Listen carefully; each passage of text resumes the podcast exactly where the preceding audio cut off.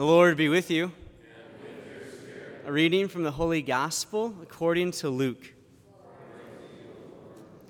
Tax collectors and sinners were all drawing near to listen to Jesus, but the Pharisees and scribes began to complain, saying, This man welcomes sinners and eats with them. So to them he addressed this parable What man among you, having a hundred sheep, and losing one of them, would not leave the ninety nine in the desert and go after the lost one until he finds it? And when he does find it, he sets it on his shoulders with great joy. And upon his arrival home, he calls together his friends and neighbors and says to them, Rejoice with me, because I have found my lost sheep. I tell you, in just the same way, there will be more joy in heaven over one sinner who repents than over 99 righteous people who have no need of repentance. Or what woman, having 10 coins and losing one, would not light a lamp and sweep the house, searching carefully until she finds it? And when she does find it, she calls together her friends and neighbors and says to them, Rejoice with me, because I have found the coin that I lost. In just the same way, I tell you, there will be more rejoicing among the angels of God over one sinner who repents. Then he said, A man had two sons, and the younger son said to his father, Father, give me the share of your estate that it should come to me. So the father divided the property between them. After a few days, the younger son collected all his belongings and set off to a distant country where he squandered his inheritance on a life of dissipation. When he had freely spent everything, a severe famine struck that country, and he found himself in dire need. So he hired himself out to one of the local citizens, who sent him to his farm to tend the swine. And he longed to eat his fill of the pods on which the swine fed, but nobody gave him any. Coming to his senses, he thought, How many of my father's hired workers have more than enough food to eat, but here am I, dying from hunger? I shall get up and go to my father, and I shall say to him, Father, I have sinned against heaven and against you. I no longer deserve to be called your son. Treat me as you would treat one of your hired workers. So he got up and went back to his father. While he was still a long way off, his father caught sight of him and was filled with compassion. He ran to his son, embraced him, and kissed him.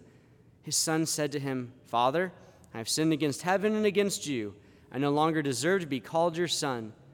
But his father ordered his servants, Quickly, bring the finest robe and put it on him. Put a ring on his finger and sandals on his feet. Take the fatted calf and slaughter it.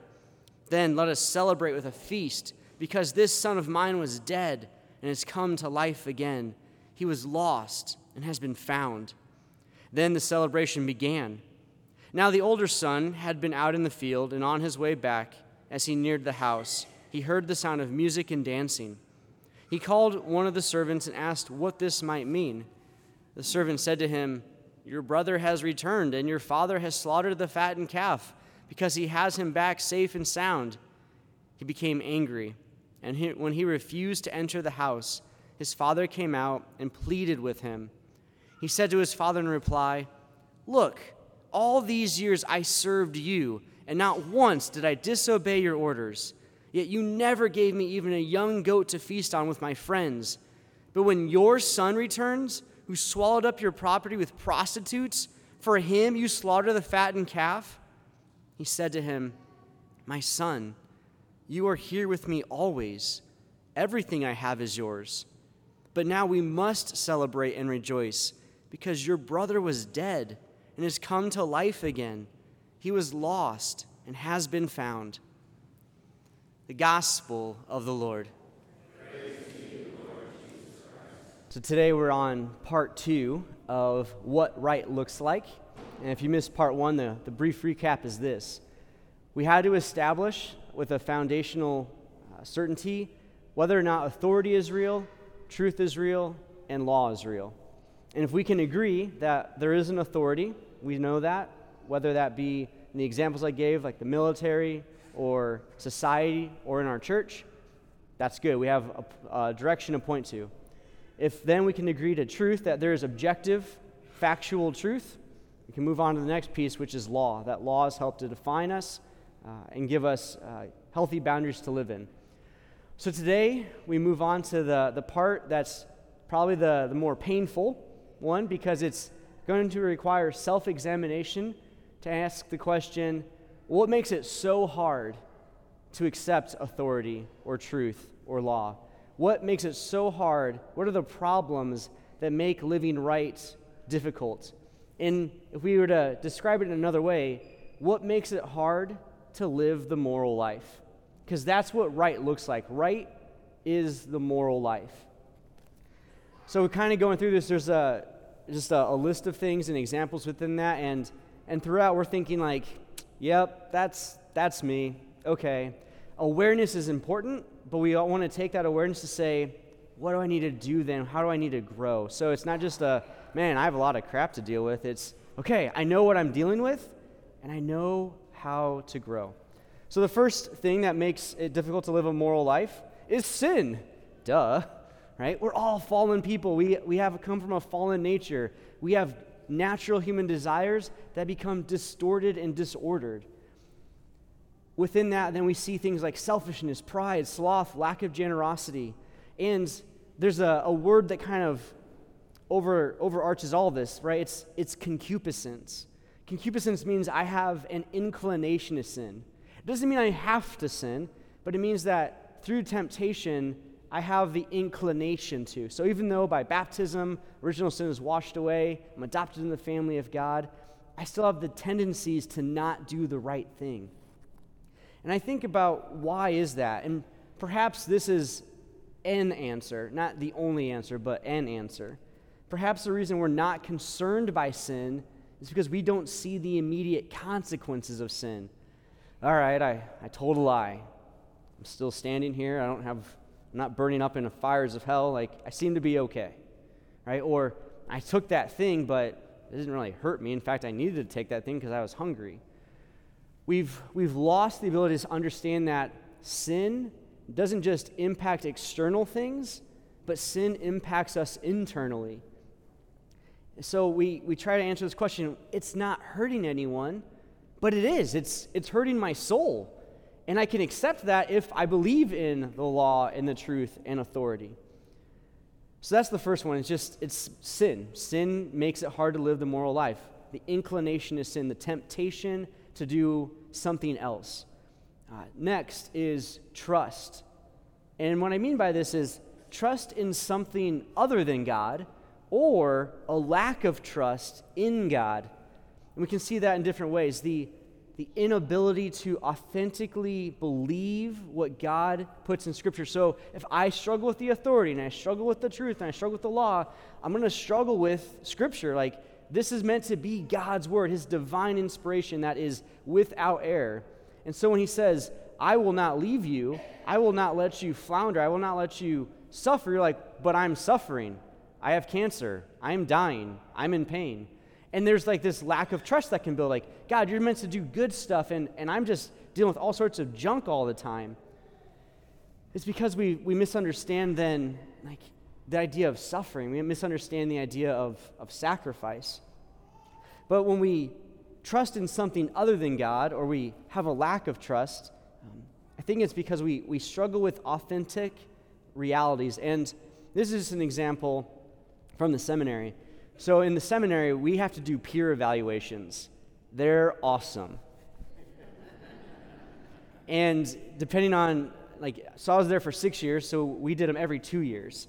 And, you know, by the end, as deacons, it didn't really matter a lot because we were already ordained as deacons. We're probably going to be ordained as priests.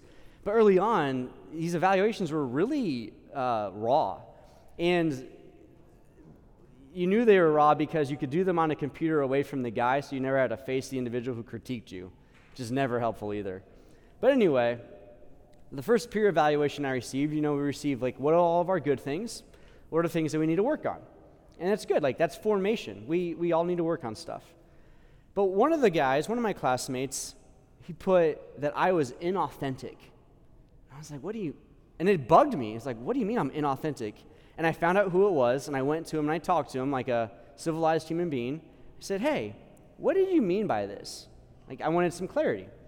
He says, You're too happy. You're too optimistic. Okay? And for him, because of his own woundedness, his own difficulties of life, that looked inauthentic. Like no one could be that happy all the time. I'm like, I'm actually not happy all the time, but okay. And so sometimes the lack of trust we have or trust in something else is because of our internal woundedness. I'm, I'm upset by the suffering I experience, so I, I don't believe in the fact that God will care for me. That can be an example. Next, so there's sin, there's trust issues. Sometimes there's just no moral compass. Like, we just don't know which way to point because we don't believe the authority or believe the truth or believe the law. And so it's like we don't have a direction to guide our moral behaviors by. Now, the fascinating thing about morality is that not everyone who is moral necessarily is a Christian. Okay? Like that, we can accept that possibly. So, an agnostic, even an atheist, in a certain sense, could be moral could, could live morality out well.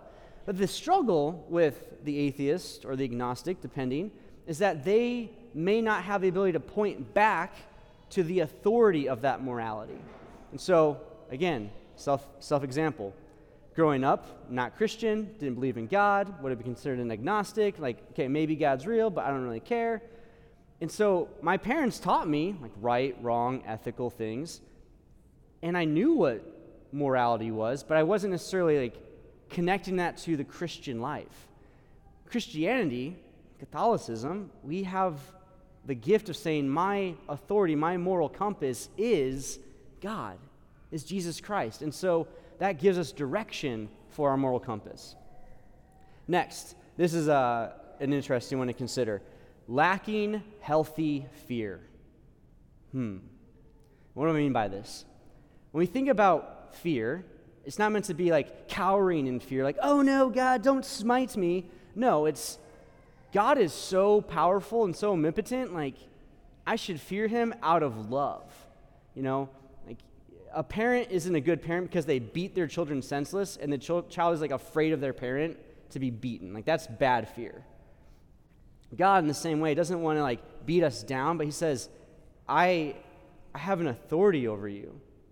And because of that, I'm called to care for you and to nurture you and protect you. But there has to be a healthy fear like, I should fear doing wrong because I don't want to be away from God.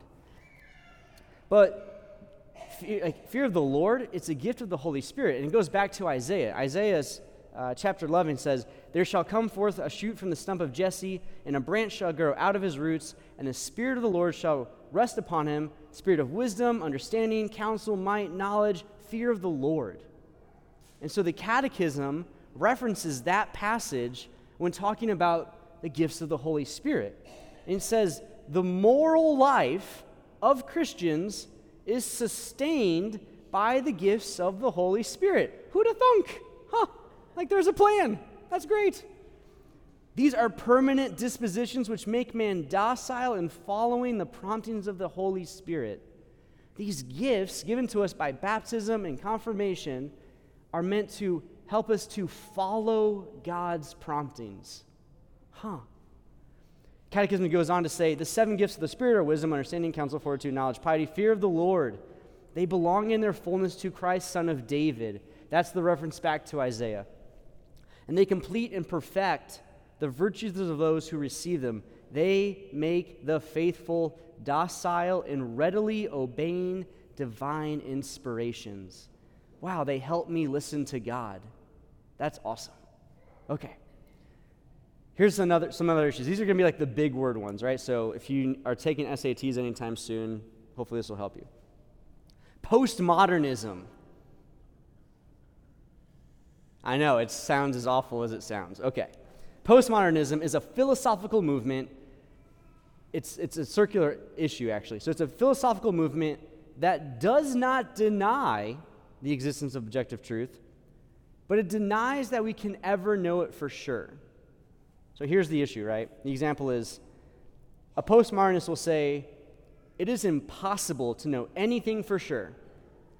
But in that statement, aren't they making a, a truth claim that it's impossible to know anything for sure? So it's a circular argument. Say, like, ah, oh, you can never know it, but, it's, but it exists. It's, it's not that it doesn't exist. So we can say, like, what, what branches out of postmodernism is the next issue, which is moral relativism. Moral relativism uh, is basically the issue that morality is relative to whatever I think. It's relative to my state of life. It's relative to my thoughts and feelings. And there's other types of relativism. There's cultural relativism, like the culture here at St. Bernard's is going to be different than the culture at St. Charles or at uh, Robert Bellarmine or St. Mary's. Like, there's a cultural relativism, sure. So, relativism is not necessarily a bad thing, but it dictates our thoughts. And so, moral relativism struggles to define truth because it just says you make your own truth. The problem with moral relativism is that it makes us be God, and I'm not God. I don't want that responsibility. That's way too much pressure. But we've done that to ourselves. Next, another struggle about like what makes it hard to follow this moral life is just the priorities that we set. Right now, this is like the more practical, like human stuff, right? So, how do I set my priorities? Am I a workaholic? Am I only focused on school and sports all the time? Do my, do my children dictate what we do in our family? These priorities you know, in there they say, like, this is more important than faith, or this is more important than church, or this is more important than God. And that, that's an issue with the first commandment. This is a, a huge struggle, and it's, it's, again, one of the things that's our problem. It may not necessarily be at the fault of each of us, but it is a problem that we have to respond to, uh, which is catechesis, just knowledge. The church, you know, at times has not always done a great job of like catechizing the faithful well. But at the same time, the faithful have not always made efforts and attempts to go seek out further knowledge. If we think that you're going to get everything you need to know about your faith at Mass in one hour and with like the, the 20 to 15 to 10 minute homily, we are sorely mistaken. Our faith has to exude and live outside of, of these four walls. But what I recognize is like catechesis also is, is the example of behavior. And so yesterday we had a wedding here at St. Bernard's. It was awesome. First wedding I got to do. So happy. Mixed marriage with a couple. So one Catholic, one Christian is great. But I could recognize, I could tell very quickly, like those who weren't Catholic, uh, because of the behavior that they, they, uh, they, they lived out in the church. So like they came in, they sat down, and then they just started chit chatting just chit chatting. And it wasn't like a quiet chit chat, it was like talking quite loudly, like, Do you know what Josie did last week? I'm like, Please be quiet. Jesus is in the tabernacle. Shut up. I didn't actually say that to them, but I was thinking it the whole time, so I was being kind of mean, but whatever. But like, lack of catechesis, lack of knowledge, they, they wouldn't know that per se. But like for us that do know, we're like, oh, like why is everyone like genuflect when they go in their pew? Like that's weird. Or like, why is there this red candle up here? Okay, it's over there. Good. Like, catechesis, like we have to, we have to continue to seek knowledge. The last, that's not the last one. I keep thinking it's the last one. It's not. This one's probably the, the one of the tougher ones. What makes it hard to follow the moral life? Emotion. Emotions are messy. You know, we're already messy people, but emotions make it way harder. How many of you love to be told that you're wrong? yeah, don't like that at all. But, and it's, and like, we have to think why. Like, sometimes it's pride, sometimes it's ego. But like, I remember it would cause great anger in me whenever my mother would say, You're wrong. And it's like, Mother, how do you know I'm wrong? Because I said so. And she was the authority, so that's what it was.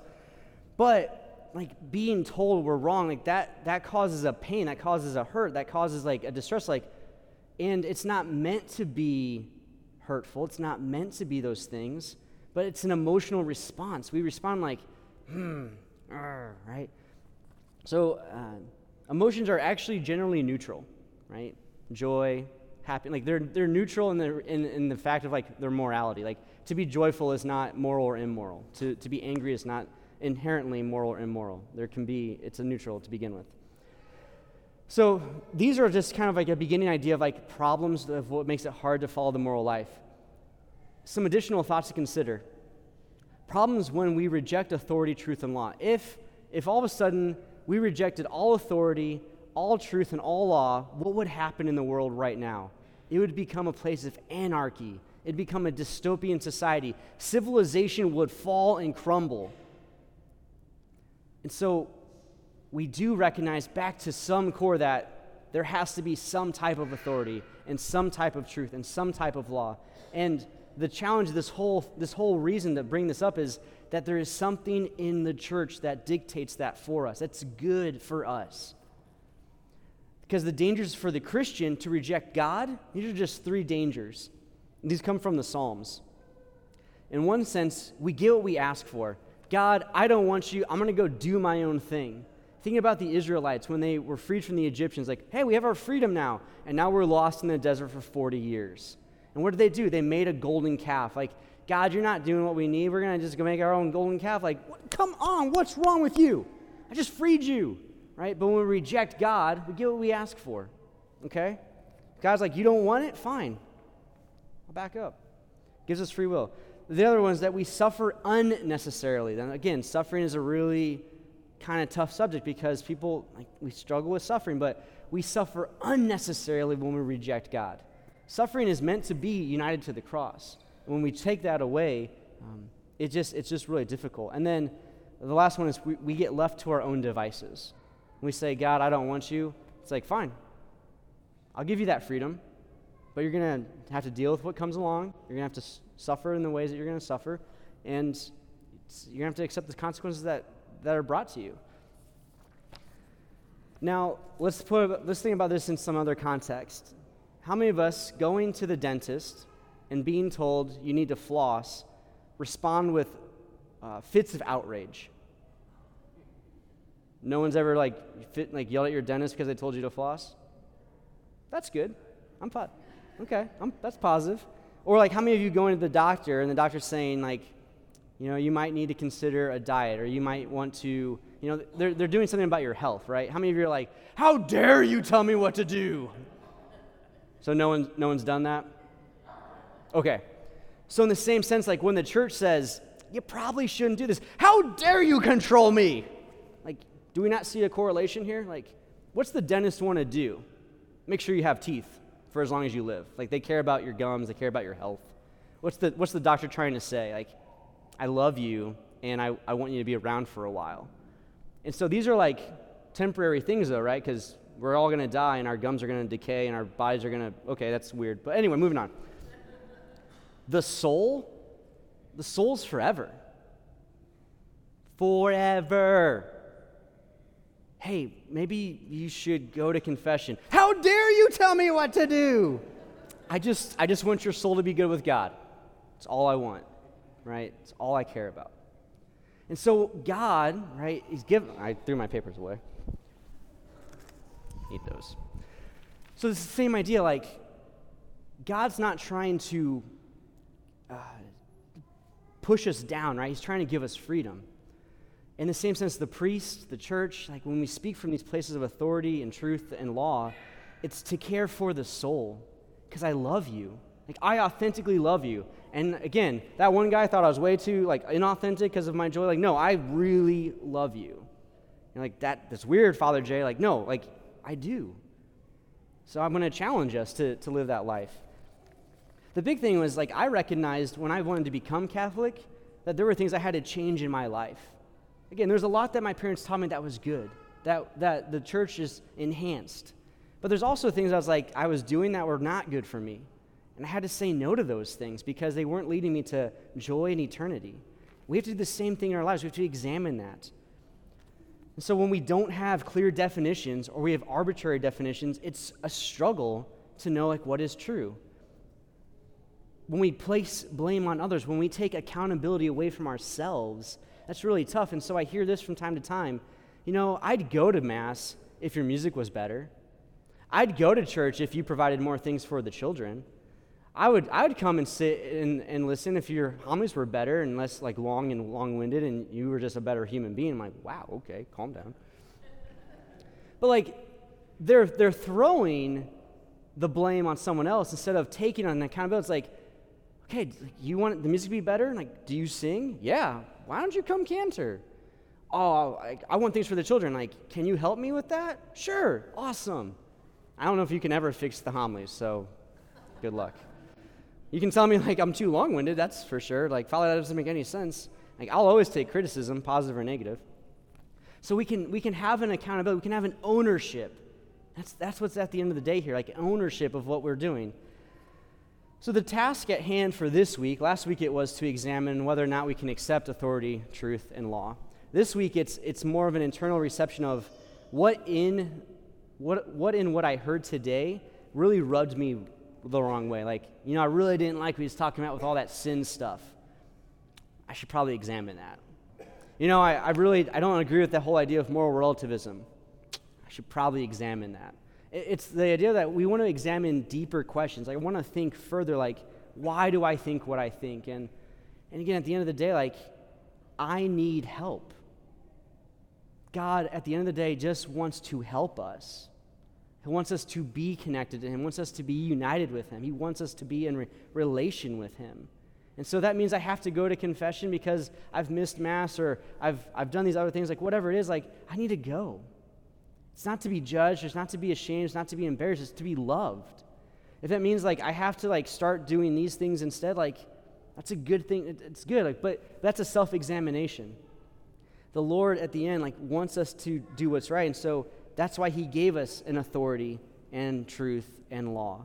Um, it's up to us to, to say, Yes, Lord, I will follow that. And we see that specifically in the gospel today. That, that older son, he's so angry because there's this uh, perceived lack of justice. I was always with you. It's like, you, what you were, you're always with me, and you could always ask. But your son, when he left, but he's back. Like, how great is that he's back? Like, we should rejoice when people return to the church. So we don't want to develop like a cold spirit, but we want to develop like a good self examination of like, yep, I, I do need to change some stuff, and that's okay. Because the Father wants to love me in that change. Because my soul is way more important than anything else that's, that's this, in this temporary life.